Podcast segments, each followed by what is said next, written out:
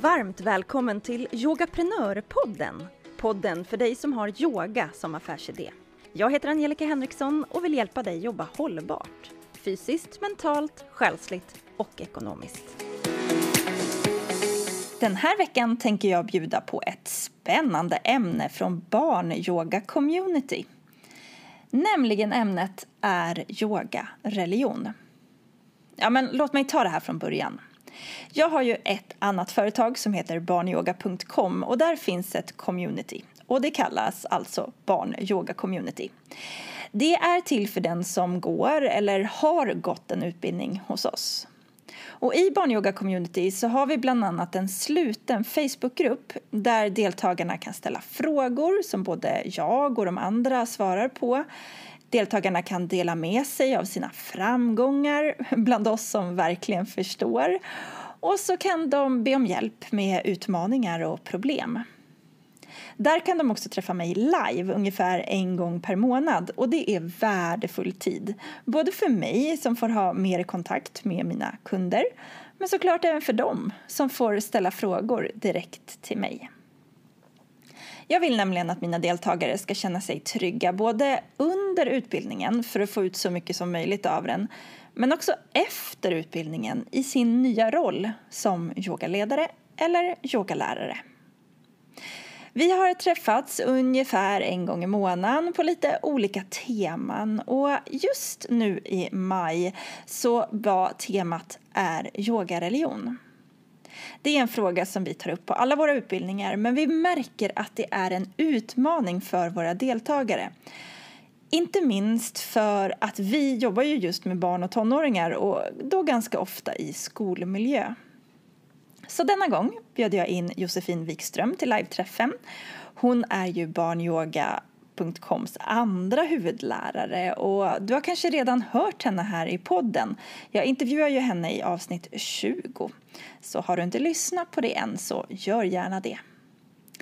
Det blev hur som helst en väldigt bra diskussion i ämnet och vi landade i att det behövs utbildning i allmänhet men även hos oss yogalärare i synnerhet på ämnet. Så därför så vill jag göra ett poddavsnitt om detta. Men som så ofta så försöker jag ha minst två perspektiv, eller ska jag säga baktankar, på saker och ting som jag gör som yogaprenör. Jag försöker alltså vara lite smart-lat, skulle man kunna säga. Jag vill skapa material som kan återanvändas på flera olika sätt och det blir faktiskt det här. För när du lyssnar på det här viktiga ämnet och Josefins kloka tankar så ber jag dig ha två tankar i huvudet samtidigt. 1. Kan du utveckla din yogaverksamhet så att den blir ännu tydligare för din kund med tankar och faktan ifrån det här avsnittet? Och 2. Skulle du kunna skapa en liknande live-träff för ditt community? För om du har jobbat fram din nisch, din målgrupp och ditt budskap så vet ju du nu vad dina kunder vill ha mer kunskaper runt. Har du någon som du skulle kunna bjuda in till en live-träff och sända ut i ditt community som ett värdefullt innehåll som stärker dig i rollen som en lyhörd ledare i just din nisch? Ta en liten funderare vet jag. Och vill du ha hjälp med den här spåningsprocessen, hur man sätter ihop en live-träff, ja, då tycker jag att du ska gå med som gratismedlem på yogaprenor.se bli medlem. För där inne i forumet, om du går med i Facebookgruppen, ja, där hjälper vi varandra. Där skulle vi kunna diskutera om hur en sån här live-träff skulle kunna gå till.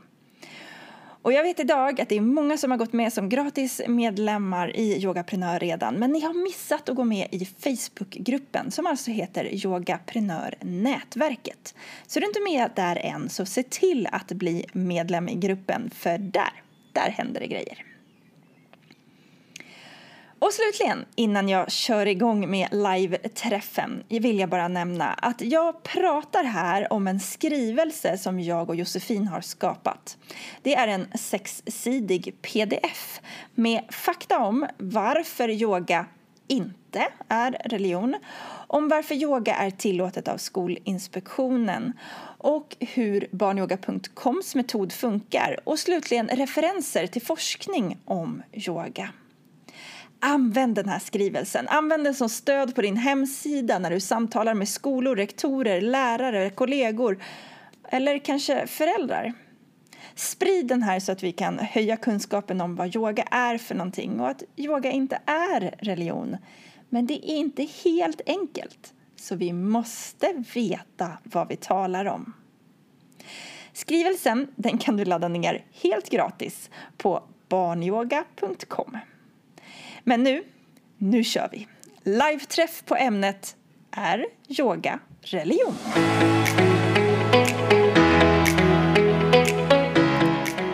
Hej Josefin! Hej Angelica och hej allihopa, vad kul att vara här. Jätteroligt att ha dig här. Jag vet ju att du har fullt upp det stora projekt som pågår i detta nu.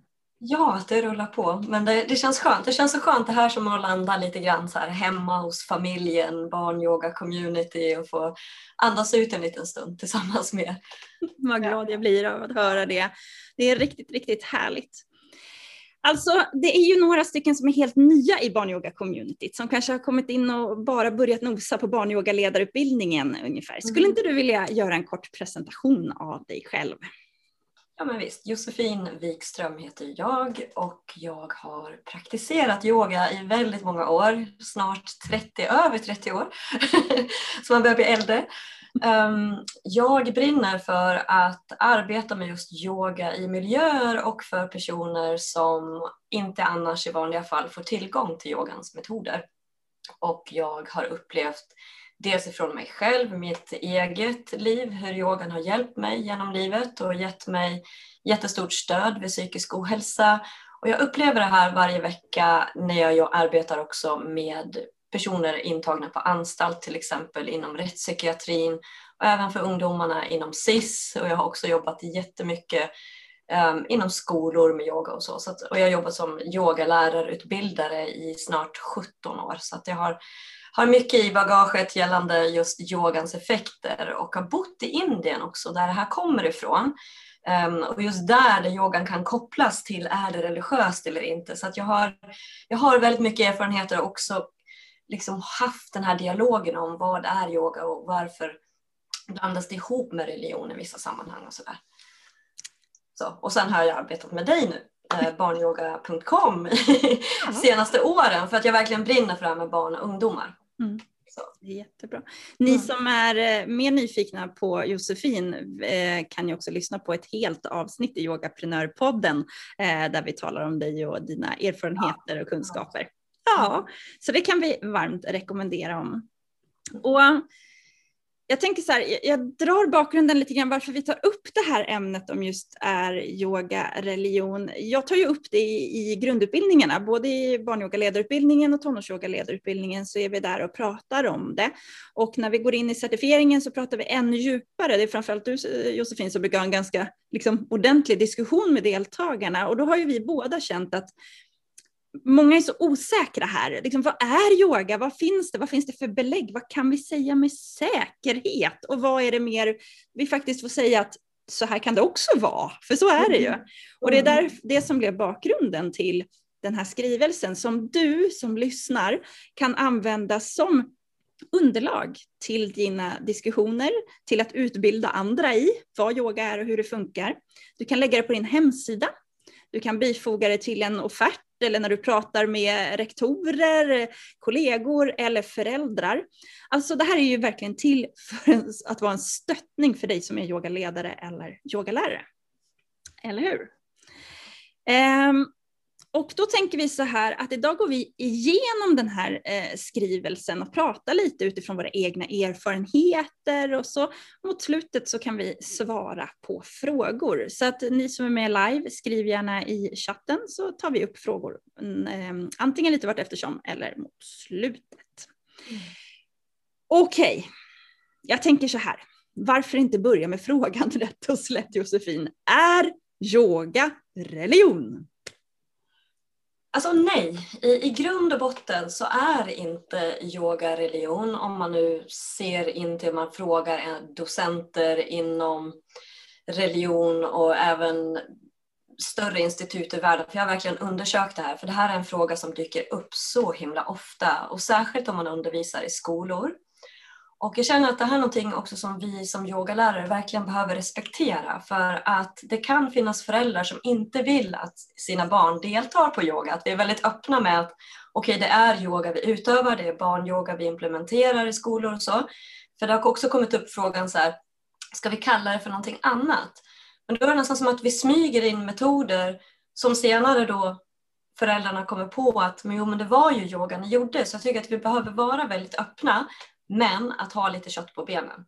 Så ja, komma tillbaka till frågan. Så i grund och botten så är yogan ett filosofiskt väldigt holistiskt system. Um, och viss del av den här filosofin finns också med i världsreligioner. I många, många olika religioner. Eh, kristendomen, buddhismen, i hinduismen, även i de muslimska trosinriktningarna. Så att det liksom finns gemensamma nämnare med olika religiösa sätt att se på människans varande och hur vi ska vara rent moraliskt med varandra och så. Och eh, yogan uppmuntrar ju till, snarare än att kanske få en kontakt med en högre makt, med den här högre makten i oss själva. Alltså våran egen styrka. Mm. Och det är det jag tycker är så fantastiskt fint med det här systemet, att det är liksom så holistiskt. Och det är liksom som ett helt um, som ett hälsosystem skulle man kunna säga som ser till människan på alla olika plan. Alltså inte så som vi lite grann ser på människan här i västvärlden, särskilt inom eh, vården. Ibland kan det vara så, okej okay, du, har, du mår dåligt psykiskt så går du till psyk psykiatriker och så har du ont i en arm så går du dit. Så att det här ser vi på att allt hör ihop. Så det tycker jag är så fantastiskt. Um, så nej, och den yogan vi framförallt idag utövar specifikt inom barnyoga.com är ju helt fri från religiösa inslag, vilket de allra flesta yogaformer idag är. Så du kan gärna komma in här Angelica med lite... Ja, men jag säger tack. Ja, jag säger tack för att det är så tydligt. Eh, ni får såklart eh, Eh, gärna ställa frågor. Vi fick in en här av Louise direkt. Hur kan man förklara mm. ordet holistiskt med andra ord? Helhetligt. Alltså som en, att vi ser allting som en helhet, att allt har ett sammanhang. Så om jag har ont i min mage så kan det bero på vilka tankar jag tänker eller vilken mat jag äter eller hur jag rör mig eller vilka sinnesintryck jag tar in. Så att vi istället för att se att varje del av människan är enskilt så ser vi att allting hör ihop. Så sinnet, tankarna, känslan, själen, kroppen. Så att allt är en enhet och det, det är holistiskt. Och det kan vi till exempel i ni som har gått tonårsyogaledarutbildningen, vi pratar mycket om kroppsspråk, bara vad hållningen liksom gör mm. för oss. Så det, är liksom, det, det bygger på varandra. Mm. det skulle väl lägga till där att även om man, om man är religiös, om man har en tro, så kan man ju då tänka att ska yogan tvinga oss att tro på någonting annat? Det skulle ju kunna vara en, en känsla om man inte vet. Ja. Eller om man inte tror på någonting alls så tror man mm. att yoga kräver att man ska tro på någonting. Ja, men visst. Så det kan ju komma från olika håll, att, att, eller motståndet mot yoga kan ju komma både från att man redan har en tro eller att man inte har en tro. Det kan vara viktigt att veta. Vi har symboliserat det här väldigt fint inom kriminalvården. Jag har ju jobbat med yogan inom kriminalvården som är ett av Sveriges mest som man säger, fyrkantigaste system. Att få in yogan i det här fyrkantiga systemet var som att pressa in en rund boll genom ett fyrkantigt hål och det är tack vare Eva Seilitz då, som är min kollega som faktiskt fick in yogan i kriminalvården. Men där har vi verkligen fått sett till hur ska vi kunna göra den här yogan så tillgänglig som det någonsin går för alla klienter vi möter i de här miljöerna. Och där har vi ju då um, en person som har muslimsk tro, en från kristendomen, en buddhist, en hinduist.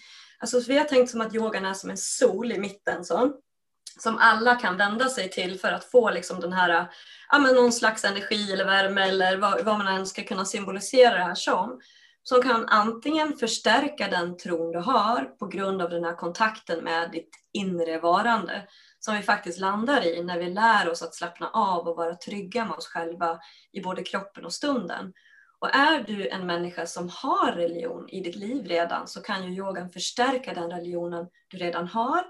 Eller du kan förstärka en känsla av liksom lite kontakt med dina inre, dina inre egenskaper och din inre styrka och kraft och kanske dina egna värde, hur man ser på saker och ting kan också förstärkas. Så att man kan se det som att yogan är liksom som en neutral enhet i mitten där alla trosinriktningar kan vända sig emot för att kanske förstärka sina egna, ja, sina egna sätt att se på livet.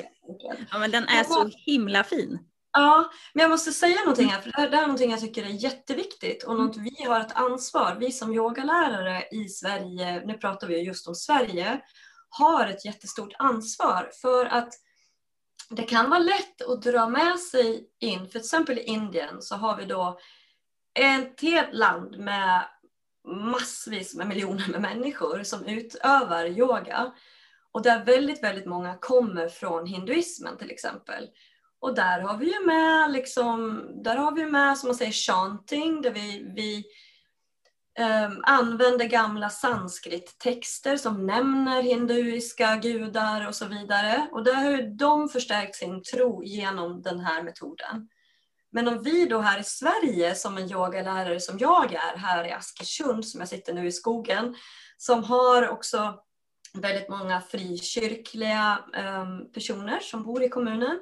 Om jag skulle sätta mig och börja köra igång chanting till exempel och jag ber till Ganesh eller till um, Krishna så då är det såklart att det väldigt lätt kan förknippas med religion.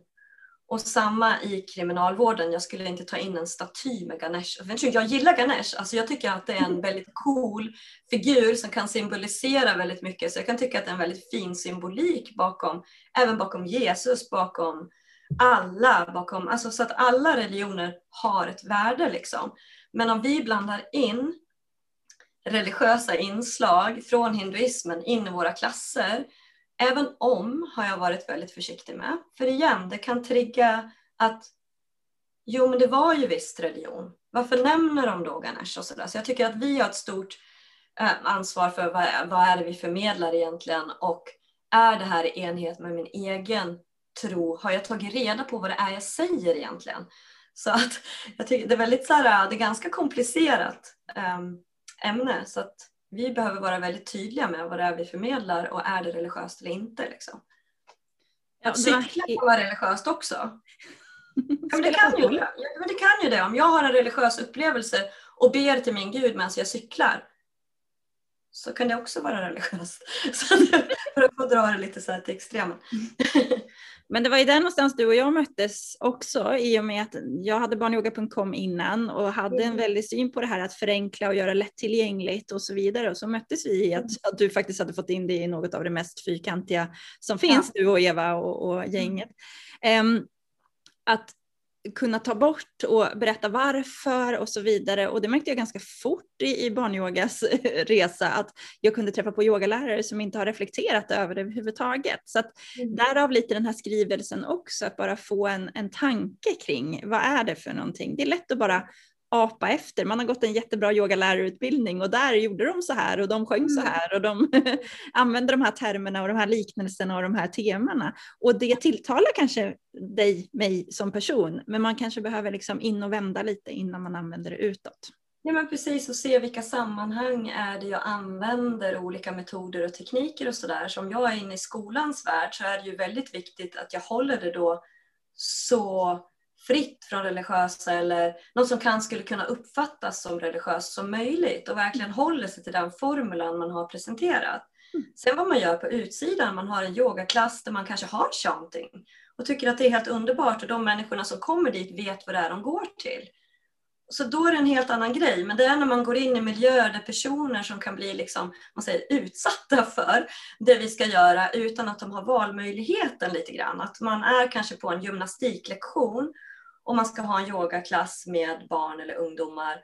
Och så helt plötsligt så börjar man köra sin egen grej och det kan göra, skapa väldigt mycket obehag och det kan skapa jättestarka reaktioner. Så att där tycker jag det är väldigt viktigt att just påpeka att okej, okay, yogan i sin helhet, så som vi jobbar inom barnyoga.com med kombinationen som ger liksom den här fysiologiska, känslomässiga och liksom kognitiva effekten är så himla viktig. Att vi kör rörelser som kommer från yogan, som också kommer från modern gymnastik, eller från så tidigt 1900-tal, 1800-tals jumpa. Liksom. Vi stretchar och vi stärker kroppen som har en neurologisk påverkan. Vi använder andningsövningar, pranayama, vi använder när, medveten närvaro och avslappning. Så de här fyra viktiga komponenterna använder vi på ett sätt för att stärka upp individer och kunna liksom ge och bidra till effektiva metoder för barn och ungdomar för att kunna reglera starka känslor, för att kunna ta sig igenom tonåren, för att kunna fokusera bättre i skolan och liksom känna sig stärkta som individer. Det är huvudsyftet. Och där finns det lite forskning bakom. Snarare än att man, man är lite mer så här, jo men det känns skönt att yoga och Ganeshan är gullig och, och det där musiken i bakgrunden, att det är något som budskap. Vi behöver vara närvarande och medvetna liksom, om vad det är vi gör. Ja, det är jätte, jättebra och det kan jag berätta för er att i den här skrivelsen så har vi ägnat en sida åt barnyoga.coms metod, just det här mm. andning, rörelse, medveten närvaro och avslappning, just mm. för att man ska få orden och kunna berätta på sin egen hemsida. För nu, jag sitter ju här lite med yogaprenörhatten också eftersom vi är många som egenföretagare kring detta. Så här, vilka ord kan vi använda oss av? Hur kan vi tänka? Hur kan vi prata? Och utöver det här andning, rörelse, medveten närvaro och avslappning så har har vi kryddat det med den här lättillgängligheten i form av valfrihet, att ha kontroll, det pratar vi väldigt mycket om i tonårsyogan, i form av att du kan prova att lyfta en arm, du kan se hur känns det att göra så här, vill du kan du fälla dig framåt och så vidare. Man känner att man har kontroll på läget och man har ett val. Och tillsammans med att vi skapar en gemenskap och en anknytning. Det här går vi ju igenom i utbildningarna, men det står i skrivelsen också, vilket jag tänker kan vara skönt för er som vill ha det här eh, som lite stöttning. Ja, och jag, och jag jobbar just med yoga för psykisk ohälsa i och med att jag också är grundare av då, traumaanpassad yoga här i Sverige. Och eh, ser vi ut till barn och ungdomar idag så är det ju väldigt många barn och ungdomar som inte har det så lätt hemma. Så därför har vi försökt att anpassa våra program så mycket som möjligt för att vi inte ska trigga igång någon traumarespons eller om någon har höga ångestnivåer som man får lära sig i certifieringsutbildningen, vad gör man då? Så att vi försöker anpassa det så att så många som möjligt ska kunna känna att det här är en okej okay metod att jobba med. Och att det inte utsätter mig för någon, någon liksom extra trigger, att jag ska må sämre efter yogan. För där, det kan vi också riskera om man jobbar lite eh, med andningsövningar och sånt som påverkar autonoma nervsystemet. Och igen, det kan ge en negativ effekt. Liksom. Och nu, nu gled vi bort ifrån själva religionssnacket. Jag, jag tycker att det är väldigt viktigt att vi har en safe container på både fysiskt och mentalt och, och det vi, vi har med oss i meditationstekniker men också det här att vi, vi då gör det så tillgängligt så många som möjligt så att alla i Sverige kan få vara med på det här, alla barn och ungdomar som kommer från alla olika religioner. Ja, och därför är ju religion, det står inte utskrivet i metoden, men det är därför jag, jag tycker inte att du gled bort Josefin, utan du förklarade det väldigt, väldigt bra i form av att det är ytterligare en faktor som skapar den här trygga, anpassade yogaformen som vi vill ge. Eh, mm. Det här blir liksom bara som ännu lite mer eh, info, info kring det hela. Och jag tänker att många som är med och lyssnar idag, de jobbar ju i skola eller förskola. Alternativt så är man en yogalärare eller yogaledare som är intresserad av att jobba mot skolan. Ska vi, ska vi kasta oss in lite i det här med vad Skolinspektionen har, har sagt och inte? Det står också med i skrivelsen, men du kan väl berätta ja. lite grann? Ja. Och det, det, är så bra, för att det, det, allt vi sa nu preppade för det. Ja, för att vi ska följa, för Skolinspektionen har ju tagit ett fantastiskt beslut att yoga är, alltså och här är det viktiga, att icke-konventionell yoga. Och icke-konventionell yoga, det betyder icke-religiös yoga. Att det är en hälsofrämjande insats i skolmiljö. Och därför måste vi hålla oss inom den ramen, för det är det som är beslutat att det här är okej okay att föra in i skolans värld. Och där, om vi går in och inte följer det här, då bryter vi det kontraktet. Och det här är ju en fantastisk möjlighet för oss att få sprida de här metoderna Eh, på ett schysst och bra sätt med stöd av Skolinspektionen. Och det var ju redan i 2012 som de bestämde det här och eh, ja, att den, den är liksom lugnande och den har en bra effekt för barn och ungdomar i skolmiljö. Och det är alltså Ann-Sofie Pilgren som då var enhetschef på Skolinspektionen um, vid det tillfället som också var ute, la ut i en uh, artikel i Svenska Dagbladet där hon berättade om det här. Um, och i samma artikel så hade de också intervjuat Erik af Edholm som är en docent och även forskare inom Sydasiens religioner vid Stockholms universitet. Och han slår fast också samma sak som hon där säger att yogan idag är mer liksom och ses nästan som en gymnastikform. Men jag skulle vilja lägga till där, idag ser vi det också som en behandlande insats, eller ja, som med stöd till annan behandling snarare än behandling. Liksom. Utan vi kan ha det här som ett um, ja, det påverkar oss på ett positivt sätt så att vi kan liksom lära barn och ungdomar att jobba med stresshantering rätt och slätt. Liksom.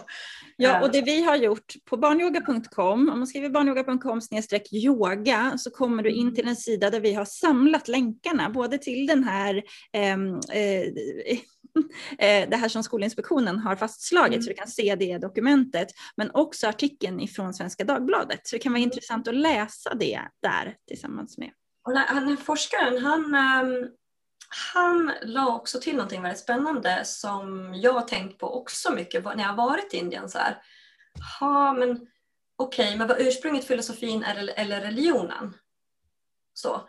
Men där lägger han också till att redan för 2500 år sedan så var den inte religionsspecifik utan den var som ett filosofiskt system.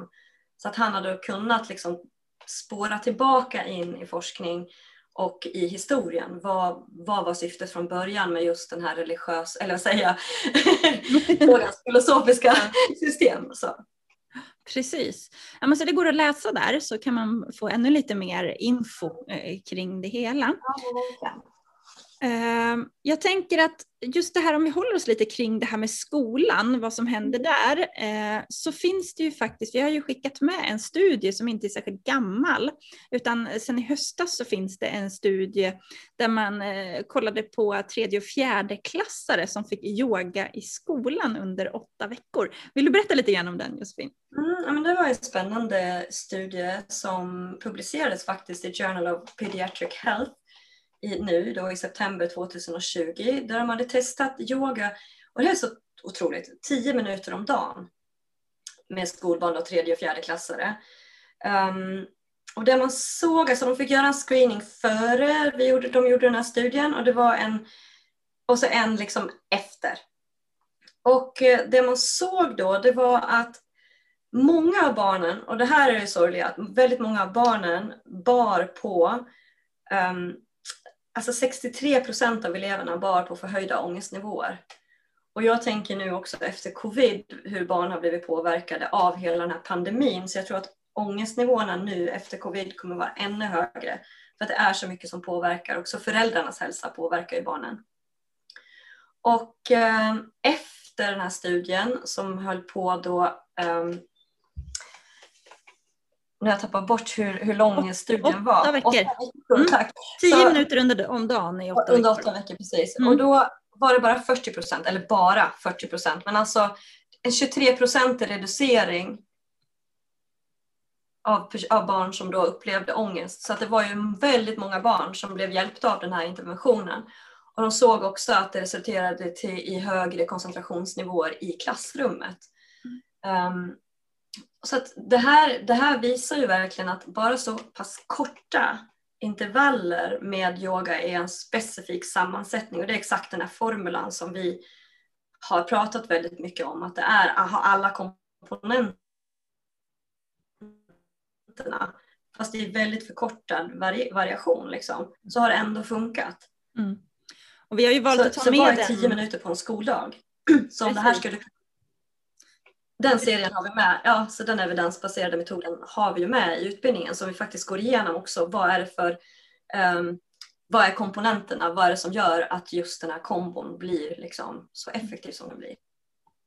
Det, det, är väldigt intressant. Det är väldigt, mm. väldigt spännande och kul att kunna liksom referera till den. Och då mm. tangerar lite på det här som du har pratat om också med att vi ska utbilda för att det motståndet som kan finnas kring yoga i skolan eller yoga på ja, när man refererar till att det skulle kunna vara religion, det kan ju också handla om att man faktiskt har en väldig okunskap. Och både du och jag Josefin träffar ju mycket yogalärare alltså, som har gått utbildningar och man har ändå inte så mycket kunskap kring det här. Så att vi har liksom en, det finns en allmän nytta i att att lyfta ämnet och prata om det alla gånger jag kan bara referera till mig själv för att jag visste inte heller, så även fast jag har bott i Indien liksom, så har jag, när min första konflikt, för jag har ju varit väldigt utsatt, eh, jag har undervisat väldigt mycket i skolan och jag bor i ett område där det finns väldigt mycket frireligiösa grupper.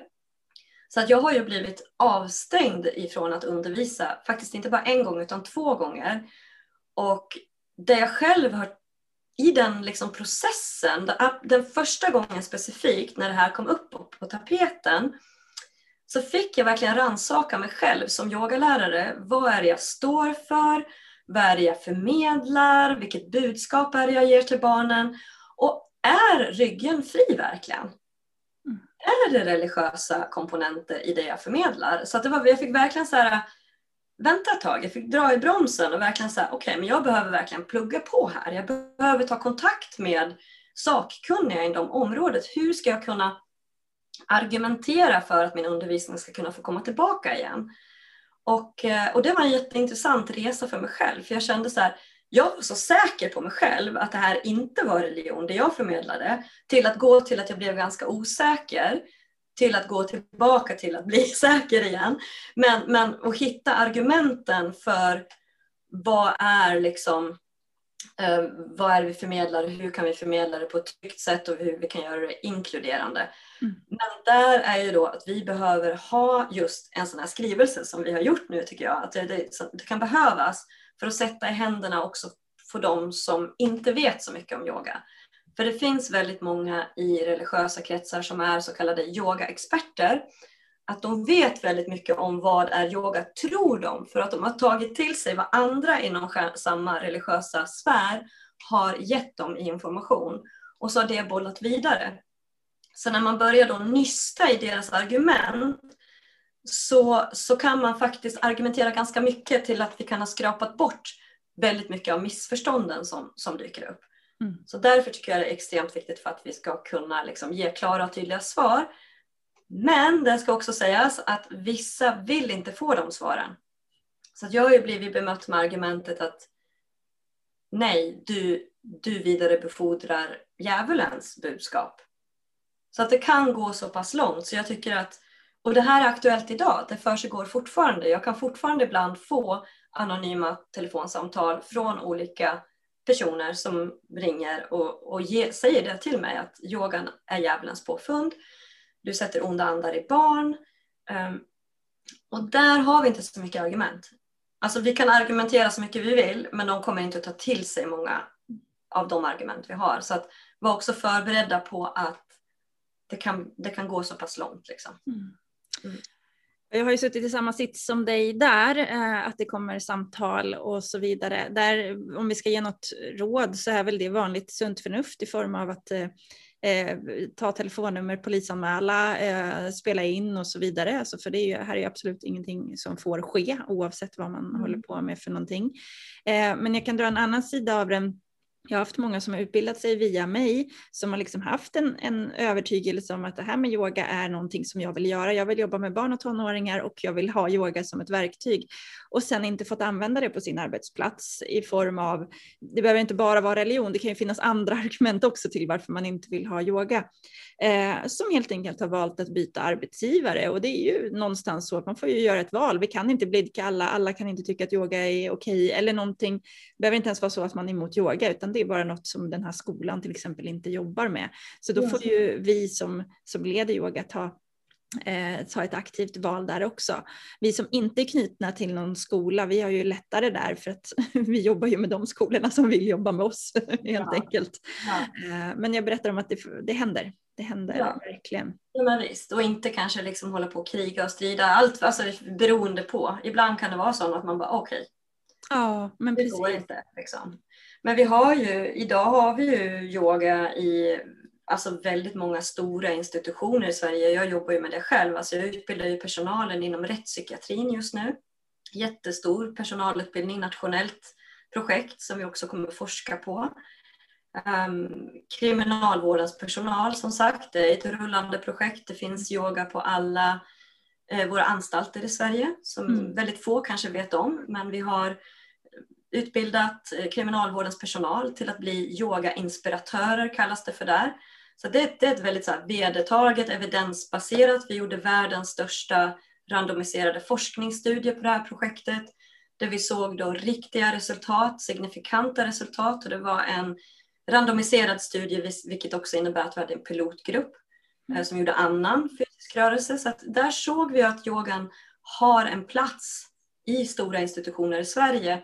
Och det är liksom så här, ja men här har vi evidens, vi kör på det här, det kallas för yoga. Rättspsyk, SIS har vi utbildat en hel del personal som är Statens institutionsstyrelse, Humana som är ett jättestort bolag här i Sverige som har bland annat HVB-hem och andra service, liksom individserviceinriktade eh, institutioner. Och så så det, det, är, det kan man peka till. Jo, men det finns inom kriminalvården. Finns det där, varför skulle det inte kunna finnas här? Och det är samma sekulär, alltså liksom icke-religiösa form av yoga som, som jag vill införa här, liksom, om ni är utbildade inom barnyoga.com. Ja, precis. Och där har vi ett extra argument för liksom varför just våra utbildningar är genomtänkta. För att som med alla, eh, det var väl för ungefär fem, sex år sedan som vi liksom började samarbeta på den här nivån. Och innan dess hade jag till exempel med om att man kunde använda det i början av klassen. Nu har vi ju som ni vet att vi uppmuntrar till att säga ett mjau till exempel. eller helt enkelt plocka bort det. Så vi lyfter ju det här i utbildningarna hela tiden.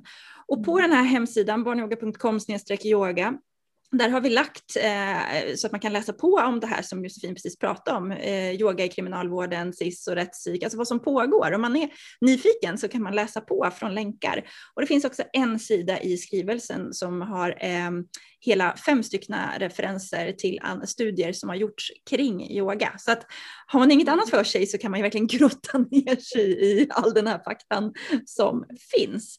Eh, vill man inte grotta ner sig så finns det då lite lättare beskrivet i skrivelsen helt enkelt. Men jag har en följdfråga här Josefin. Vi pratade om, om, religion, vi har pratat om religion, liksom att man inte har en tro och kan därför tycka att det är läskigt med yoga, men också att man kommer från en religion. Ehm, jag själv har ju erfarenheter av Svenska kyrkan, för jag har mm. haft ett jätte, jättebra samarbete med dem i form av att de har skickat ganska många av sina medarbetare på mina, framförallt barnyogaledarutbildningarna. Och där har liksom eh, frågan har alltid kommit hur, hur ställer man sig kring det här med yoga, religion och så, men det har inte varit ett motstånd utan det har verkligen varit en, en nyfikenhet och en vilja till att veta hur man ska argumentera, utbilda, berätta om det. Eh, har du någon erfarenhet just om Svenska kyrkan? Bara positiva erfarenheter. Mm. Jag har också haft ja, med församlingsmedlemmar, präster. alltså jag har inte jag har bara hört positivt från själva Svenska kyrkan som, som sig. Mm. Det, är mer, det är mer, lite mer frikyrkliga sammanhang som jag har stött på väldiga motstånd. Så. Mm. Mm. Vi har fått in några frågor, både här nu i chatten, eh, men också några frågor innan som, som rörde, en del var faktiskt just kring Svenska kyrkan och det vi kan skicka med, för jag och Josefin pratade lite om det innan vi började den här inspelningen, det är att vi har faktiskt bara positivt att säga om samarbetet med Svenska kyrkan. Eh, så ni som har ställt frågor kring det så skulle vi vilja säga att här har ni ju lite raka argument och lite att visa på. Eh, sen får ni gärna bolla med oss ifall vi kan hjälpa till någonting ändå. Men andra frågor har kommit om andra religiösa eh, sammanhang. Eh, till exempel att det kan vi kan ta så här. Min pappa är aktiv i en extrem kristen församling. Han har ringt och varnat för yogan och vad jag bjuder in lockar fram onda andar med mera. När jag försöker förklara att jag bara är mottaglig för vetenskapligt grundade argument blir det tyst och ganska dålig stämning. Jag skulle vilja veta mer om, eh, om vad fler kristna i dessa extrema församlingar grundar sin rädsla på. Kan du det här? Hmm. jag har hört samma argument, att man är rädd för att man öppnar upp för, alltså just i meditativa tillstånd. Och det var det här jag fick, ha, det var en skolchef här i Askersund som i hans argument, vi kan lägga ut en länk också för det finns, det finns lite länkar, jag kan se om jag kan hitta hans argument som han gav mig då. Men det är en rädsla för dels psykoser i meditativa tillstånd mm. och att man då i meditativa tillstånd får en kontakt med onda andar. Och det här med rädslan för psykoser och meditation.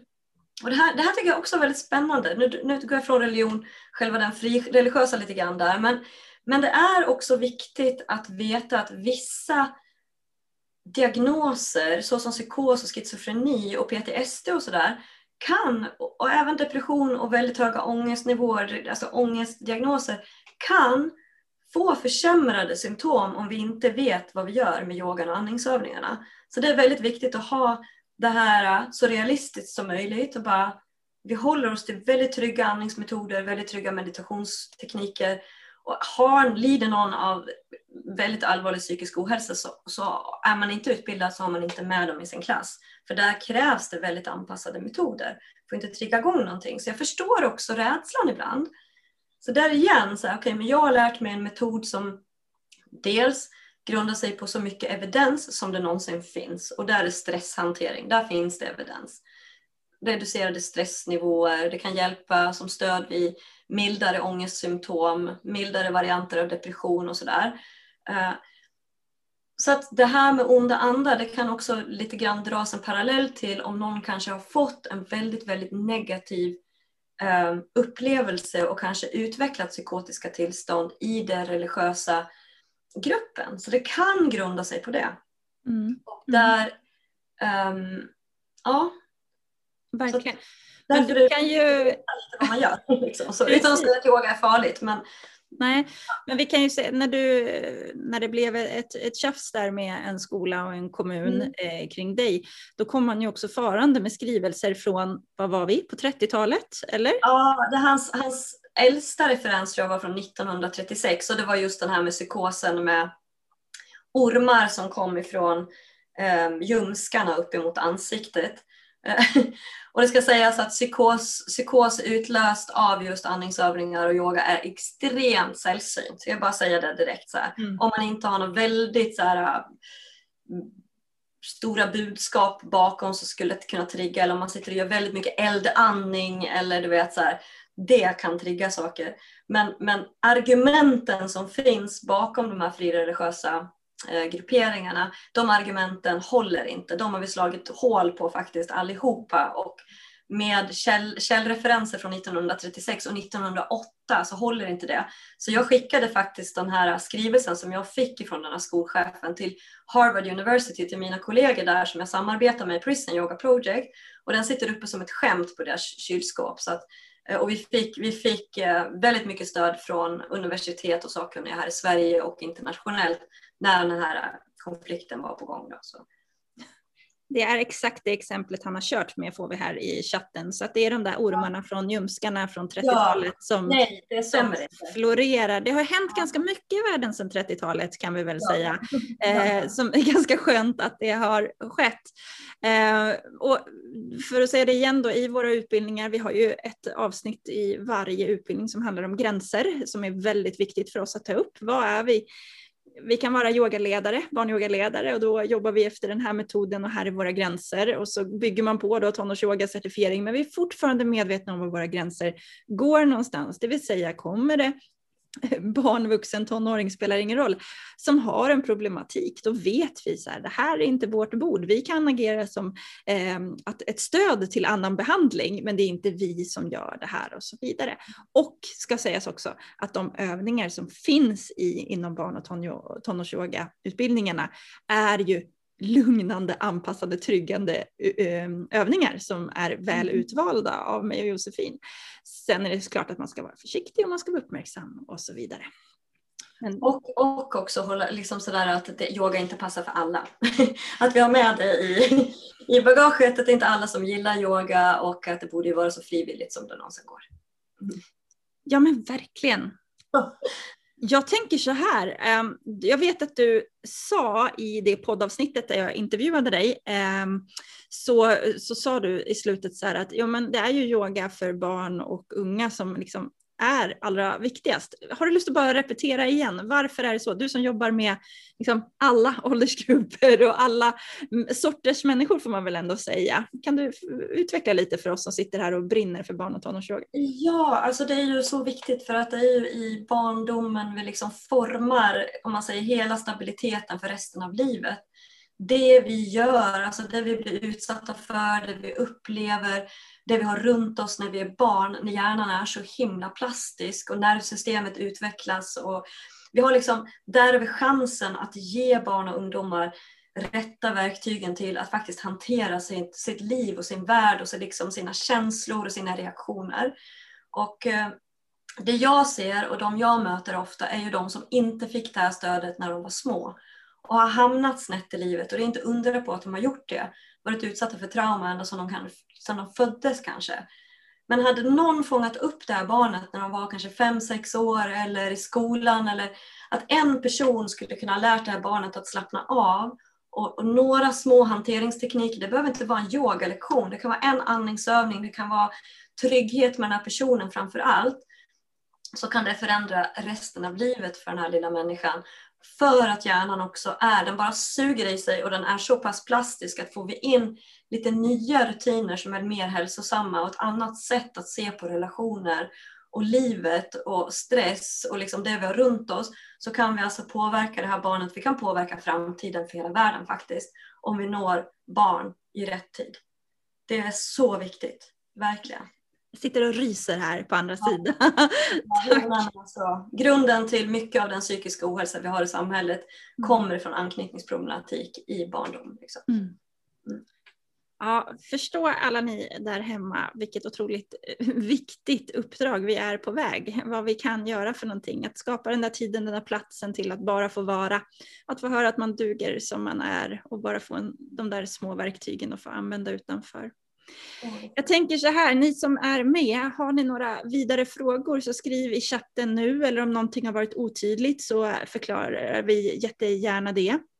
För jag tänker att lite så här avrundande sammanfattande så skulle man kunna säga att mycket av det här hänger på okunskap. Hänger du med mig där? Ja, absolut. Ja, att vi skulle kunna utbilda, berätta. En del okunskap hänger ju på att vi helt enkelt inte vet, inte att vi inte vill veta, utan nu upplyser vi lite här, kommer med fakta, kommer med tankar, kommer med skrivelsen i form av ord, meningar, argument som du kan använda. Och eh, som sagt var, vi hade fått fråga om Svenska kyrkan. Vi har haft väldigt positiva erfarenheter, men har man inte haft det eller har frågor kring det så kanske den här skrivelsen kan vara den stöttningen som kan hjälpa dig vidare eh, i och med att det finns allt ifrån liksom ren forskning till hur vi arbetar eh, och så den här studien på barnen i skolan där till exempel. Mm. Har du någonting du vill tillägga där Josefin? Nej, jag tycker bara att alla ni som är inom barnyogacommunity.com liksom känner stolta över det ni har gör och det ni har lärt er och det ni förmedlar. Och ni är så viktiga. Ni, ni är otroligt viktiga i Sverige och det ni arbetar med. Så att liksom håll er starka och, och ha liksom lite här också, ha lite självförtroende i att det ni förmedlar um, är icke-religiöst och att det har en positiv effekt för de barn och ungdomar som ni möter. Tack för det Josefin. Så jag tänker att vi säger så här, är yoga religion? Och så svarar vi nej. nej. och med det sagt så tackar vi dig Josefin jättemycket för att du tog dig tiden att hänga med oss här en stund. Eh, om man vill veta mer av Josefin så följ henne på Instagram, där heter hon Wikström Josefin i ett ord. Och eh, annars så häng med in i certifieringen om du ännu inte har gjort det, för då får vi hänga tillsammans ännu, ännu mer och du får ännu mer input på det här ämnet och andra spännande ämnen. Tack så mycket alla ni som var med. Tack alla i chatten, tack alla där hemma. Tack Josefin. Hej då! ha en bra dag.